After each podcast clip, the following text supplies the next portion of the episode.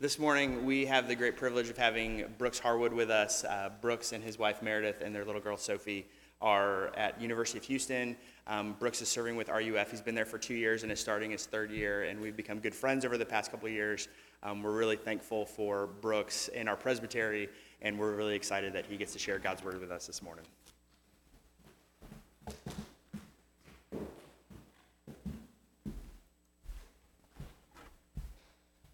Good morning. It's good to be with you all. I wish I could see your faces. You can see mine, but I can't see yours, but that's okay. Um, yeah, I, I, uh, I'm just really glad to be here with you all, and I, uh, I'm glad also to be able to preach over Psalm 32. Uh, one of those reasons is because it's, it's possibly my favorite psalm. It's, it's a sin psalm, it's a psalm of honesty, it's a psalm of confession. Uh, and the reason I like it so much is because honesty is, is so uh, appealing. Uh, a couple years back, actually, right when we moved to Houston, a friend of ours, well, he wasn't a friend yet. We went to a dinner. Went over to this dinner, new people at our church. We sat down at a table. There's probably 10 people at the table. We had not had our daughter Sophie yet. I'm one of those people that I, we, we, the, the names came down to two different names. We possibly going to name her Sophie, possibly going to name her Lofton. Sophie was uh, the cafeteria that Meredith and I met in and then Lofton was just a family name. I was one of those people that went around and asked random people what they thought we should name our daughter. And so we had just met these people at this dinner, and I said, Hey, what should we name our daughter? And people like give their, their ideas. And it comes to Derek. We had just met Derek. Derek's a lawyer. And he goes, Number one, it goes, Sophie is generic name. Number two, Lofton is very unique. I've never heard that. Number three, I knew a Sophie in high school and she was awful. Don't name your daughter Sophie. I like kept it together. Like people were laughing. And I said, Derek, sorry, your opinion's biased. I'm to take it off the table. We're to move on. And he's sitting there, like in his lawyer mode, trying to get back into the conversation. We ended up naming her Sophie, and Derek's fine with it to this day. Um, the reason I tell you that, though, is because even though it's silly, Derek's honesty was compelling. It, it was attractive. Like, it was wonderful. You never have to guess what Derek is thinking because he'll tell you, because he's painfully honest. But honesty's hard. Honesty's not easy. It's something that we kind of keep to ourselves. We, we, we think that if you were to know me, you were to know all my problems, all my pains, all my sins, you wouldn't like me anymore. You, you wouldn't want to know me anymore. And so we get really good at putting on a face. You know, we've become almost entrapped by the desire to not show each other who we really are. Yet we still want it. We still want to be honest. We still want to be real, but we don't know how. This psalm is about that. This psalm gives us the power to confess, it gives us the ability to open up because it makes this one powerful claim that God actually likes forgiving people. Not that he has to, he likes it. He wants to. And so we can start being more open with him and with each other. So read with me in Psalm 32. We're going to go through the whole thing. Blessed is he whose transgressions are forgiven, whose sins are covered. Blessed is the man whose sin the Lord does not count against him, and in whose spirit is no deceit. When I kept silent, my bones wasted away through my groaning all day long, for day and night your hand was heavy upon me. My strength was sapped as in the heat of summer. Then I acknowledged my sin to you, did not cover up my iniquity. I said, I'll confess my transgressions to the Lord, and you forgave the guilt of my sin. Therefore, let everyone who is godly pray to you while you may be found. Surely, when the mighty waters rise, they'll not reach him.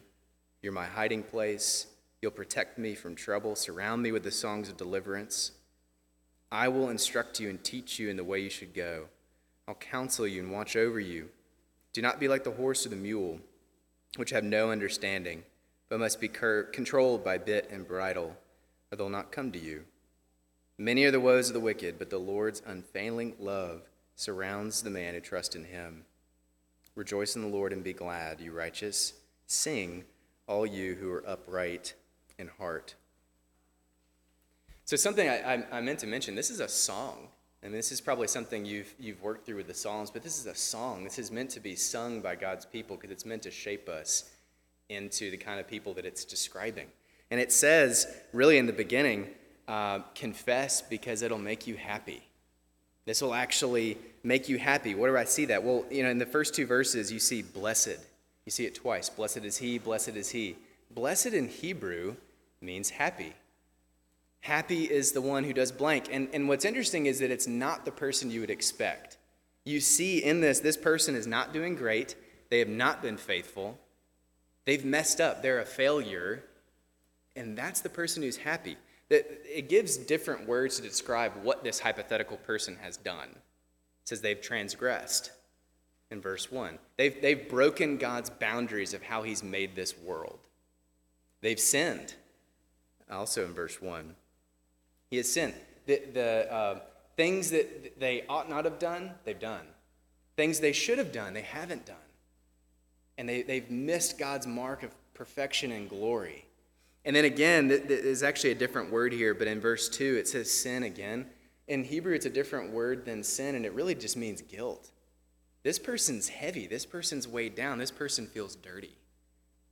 And yet, they're the happy one in this psalm not because they're perfect, but because they're forgiven. So there's three different words that are given to kind of counter those other words. It says, Blessed is the one whose transgressions are forgiven. Forgiven means to be lifted off. It means all their sins are gone. Blessed is the one whose sins are covered. It's as if they don't exist. Blessed is one again, the, whom the Lord does not count their sins against them. God's not thinking about this person's sins, and that makes this person happy because of how forgiven they are, not because of how perfect they are, but because how perfect God is, and they're happy. You know, years ago, my mom put a uh, kind of a weightlifting set in the shed out behind her condo, uh, and I was 12 years old. Went out for uh, the football team. Probably weighed 99 pounds or something like that at that point. And I wanted to lift weights. I wanted to get bigger and stronger and faster for football. Typically, I would be working out with a friend of mine. I don't know why he wasn't around at this point, uh, but it's during the summer. My mom's at work. I go into the shed and I think, I'm going to put some real weight on this thing. So I put everything that I have on there and I get underneath it. I want to do a bench press. You know, I push it up, easy. Down again, good. It's getting a little harder though. Down again, and I'm stuck. I can't do anything. Mind you, I have clips on on the outside, which prevent the weight from going anywhere. It is on me. There's nothing I can do. I can't cry out and call out to anybody. It's just me. So I start rolling it down my sternum, down to my stomach, down to my legs, down to the ground. I was like bruised for a couple weeks. I tell you this because I was convinced that I could throw all that weight on there and do it myself. I was convinced that I had the ability in and of myself to handle it, that I had the power to handle all of that when I didn't. That, that's exactly what we do. That's exactly what this psalm is actually pushing against the belief that we can handle our own problems. The person in the psalm actually isn't happy because he handled his own problems, he's happy because God handled his problems. And yet, you and I, honestly, are, are very busy trying to act like we don't have problems with each other. We're trying to prove that we're perfect to everyone. And we're really not. You know, we do this in social media. If you get onto social media, you kind of get into the rhythm of trying to prove that you're perfect everybody. It's, you have to. the pictures you take, you want to be able to doctor them. You want to be able to make them exactly the way you want them to be. Kind of stew over what you're going to write, know, what you're going to say. There's even a whole like string, a, a movement of uh, perfect, imperfect pictures in social media. So it's like people will act like they've just woken up and their hair is all messed up and, oh, such a hard day. But like they took, you know, 20 minutes to set up the photo. It's a, it's a desire to perfect ourselves visually in front of each other. We, but we also try to do this with busyness. Try to prove that we're, you know, doing better than we actually are. I, this is my most difficult thing. I, it's a hard thing for me to stop It's so hard for me because when I stop, I have to not only recognize that I have problems that I can't fix, but then there's problems around me that I can't deal with and I can't fix. Busyness almost like prevents me from thinking about those things. So I stay busy so I don't have to deal with it. The biggest way that we do this, trying to prove that we're perfect with each other, is conversation. You know, how you doing? Doing great. How are you doing? Oh, I'm busy.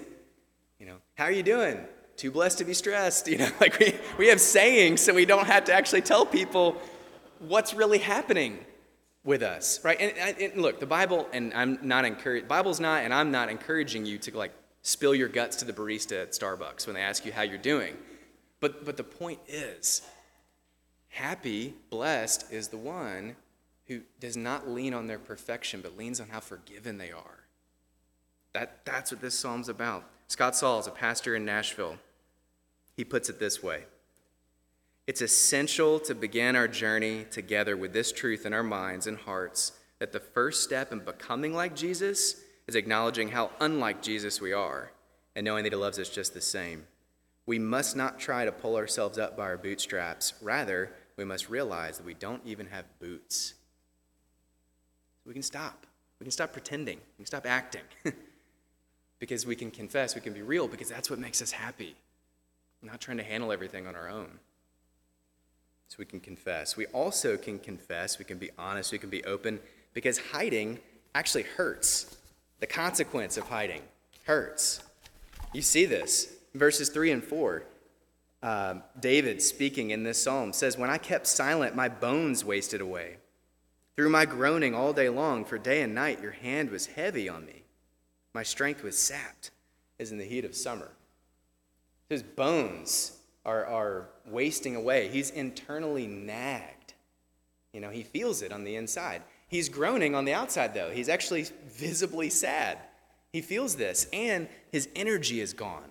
You've done something, you've thought something, you've said something where it almost dragged you down. You, did, you didn't have the ability to be yourself anymore. That's what David that's what this hypothetical person is feeling right now. What's interesting is if you stop and pause and ask why he's feeling that, he says in verse 4, Your heavy hand was on me. God is making him feel this. A side note would be this not all pain is bad. Sometimes God actually gets our attention through allowing us to feel pain, allowing us to feel what's going on in our lives. It, it, if, if you actually feel God's heavy hand, it's easy to think that God doesn't love you because of that. It's actually proof that He does. Because He lays His heavy hand on you to wake you up. That's what He's doing here. And what's interesting is that the gift here is guilt, it is pain. The gift, though, is not living in it. It's a gift to feel guilt, it's not a gift to live in it. Because you see, David immediately, he feels it and he does something with it. He confesses. Verse 5 I acknowledge my sin to you. I didn't cover up my iniquity. And you think, okay, he's going to beg. He's going to you know, beg a lot for forgiveness. He's going to make a bunch of promises. God, I'm not going to do this. I promise. I won't do this again. He's going to you know, clean something up in his life. He doesn't do any of that. What, what's amazing in this psalm isn't so much that the person is forgiven or that David is forgiven, but how easily it seems that God does it. I mean, you look at uh, the end of verse 5 you forgave my guilt, you forgave the guilt of my sin. I confessed, you forgave. God's ready to forgive this person. You know, about, about a year ago, I don't know if you caught this, but there was a, uh, a graduation speech given at Morehouse College in Atlanta, Georgia. And the speaker uh, was Robert F. Smith. He was a, a, billionaire CEO of some tech company. And he's speaking to class of 2019, and he says many nice things. People are listening. Probably some people are zoning out because you tend to during graduation ceremonies. And he stops and he gets their attention with this. He says, Class of 2019, my family and I want to actually cancel all of your student loans. Your student loans are gone. Soon, what you hear is over here, people start clapping lightly. Some people over here start cheering. Some people in the back start going, MVP, MVP, MVP. Why? Because class of 2019 had $40 million worth of debt. And he's saying, I'm canceling it. It's gone. They, they interviewed a student afterward who had $200,000 of debt. And he says, we, we cried. I don't have to live off peanut butter jelly sandwiches anymore. I was shocked. My heart dropped. Because in a moment, it was like the burden had been taken off. What, what's amazing about this is that Robert F. Smith, when he went up to give this graduation speech, he knew what he was going to do before he did it. He was ready to cancel all their debt. He was ready to forgive it. He was ready to lift it off of them. This is how this psalm describes God. God, God doesn't have to be begged to forgive, He wants to. He does. Our problem isn't so much that we sin, that is a problem. Our problem is that when we do, we don't think God is willing to forgive us. You know, so then we we stop reading scripture. I don't deserve, I don't deserve to do that right now. You know, I had to kind of have this like waiting period. We stop praying. God doesn't want to hear from me right now. I'm not going to open up to anybody, right? Because if God doesn't want to forgive me, then somebody else, like, what are they going to think of me? If I open up to them, they're not going to accept me anymore. This psalm, what it's pressing on us is this fact you cannot out sin God's grace. Not only you know, can you go to God's word after you mess up? You should. Not only can you pray after you sin, you should. He, he wants this of you. Not only can you open up, you should, because He's there to forgive you. He's, and others can be there to forgive you on behalf of them. Confess because it'll make us happy. Confess because hiding hurts. And lastly, confess because God's for us. He's for you. The whole psalm eventually ends by pressing this point that God's for us. Look at verse 6 and 7. Therefore, let everyone who's godly pray to you while you may be found. Surely, when the mighty waters rise, they will not reach him. You're hiding place to me. That he's saying, pray now. The time's now. Don't wait. the mighty waters, the, the mighty waters of God's judgment, they're not going to reach you. Why? Because God's your hiding place. Like he's the one that's protecting you. He's already there. And then in verses 8 and 9, it switches subjects. It's no longer David speaking in the first person, it's God speaking. And he's saying, hey, don't be stubborn. Don't be like a horse and a mule. You know, don't keep all this to yourself. Give it to me. You know, let it out. Why? Verse 10 Many are the woes of the wicked, but the Lord's unfailing love surrounds the man who trusts in him. You know, it, the, the quick aside is that who are the wicked? You know, this is a psalm of sinning. The understanding is that everybody sinned. The wicked are not just people who have sinned, they're people who have sinned and they stop trusting that God will forgive them afterward. Everyone has sinned. That's the understanding of this psalm. The one who trusts in the Lord, his unfailing love surrounds them. His love that won't quit, his love that won't stop, his steadfast love, his love that stays. How can David say this? David can say this because he looked back at what God had shown. God had delivered Israel from enslavement to Egypt. And he's thinking, if God delivered them from their enslavement, he can deliver me from mine. You and I had the same thing. We have more, actually, because of what Jesus did. God showed it again, what his unfailing love was like. When God came down in Jesus, what he's doing is he's actually taking your judgment onto himself so he doesn't have to judge you. Know, when Jesus is crying out, my, my God, my God, why have you forsaken me? Jesus is being treated like a sinner and not like a son. He's being cursed for things he didn't do, so you and I could be blessed. You, you and I could be happy for things we didn't do. This is what Jesus is all about. His unfailing judgment, God's unfailing judgment, fell on Jesus so his unfailing love could fall on us. That's why God can do this. That's why God is ready and willing to do this. He wants to, because his unfailing love is there in Jesus for you. This is also why I love this psalm so much. You look at the last verse. Notice that the psalm begins and ends, a, a sin psalm, if you will, begins and ends with happiness and rejoicing. blessed is the one, blessed is the one. And then, verse 11, rejoice in the Lord Be glad, you righteous. Sing, all you who are upright in heart. Rejoice and sing. Um, he's, it, it's, not, it's not a permission to rejoice and to sing, it's a command. He's, he's lovingly telling us, rejoice. Because I've already dealt with everything that you hate about yourself. I've already dealt with everything that's wrong with you and the world. You can rejoice. You don't have to wait. You know, I, will end with this. I, uh, years ago, wife and I were in Nashville, Tennessee, moved to St. Louis, uh, which we loved. Uh, Emily's from St. Louis. So we, um, we moved up there, and a family gave us some tables, gave us uh, some chairs, gave us a bunch of things. And they wanted us to transfer two antique chairs up to St. Louis to give to a seminary professor who I was about to have, who was a friend of theirs. His name's Jay Sklar. Jay Sklar is a world renowned Hebrew scholar. And Kyle might have had him, but yeah, he did. Um, world renowned Hebrew scholar.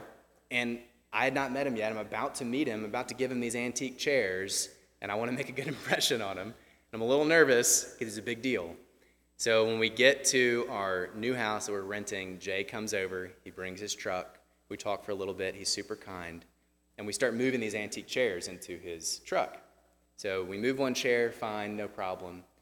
The second chair, I grabbed it in such a way on its uh, handles that the handle broke.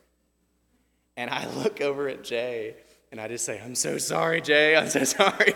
I'll pay for it. I'll fix it. I'll glue it. I'll do something. Just let me let me deal with it. And he looks at me so calm. I'll never forget this. He looks at me and he says, Brooks, it's okay. I've got it. I'll fix it. I said, Jay, no, I'm so sorry. Like I, I didn't. I'm, I really, I really will. I'll pay for it. I'll do something. He says, Brooks, don't worry about it. You're fine. I'll deal with it. Me and Ski, his wife, we'll deal with it. It's on us. Five or six days later, he calls me and leaves a voicemail on my phone and just says, Hey, Brooks, I just want, I was thinking of you today. I just wanted to let you know again, you're fine with the chair. It's okay. Like, don't worry. Because he knew that I was still worrying about it. Jay was acting like Jesus. He was saying, I've handled your problem. I've dealt with everything that's wrong with you. You don't have to deal with that. You can go away today and rejoice because my unfailing love surrounds you.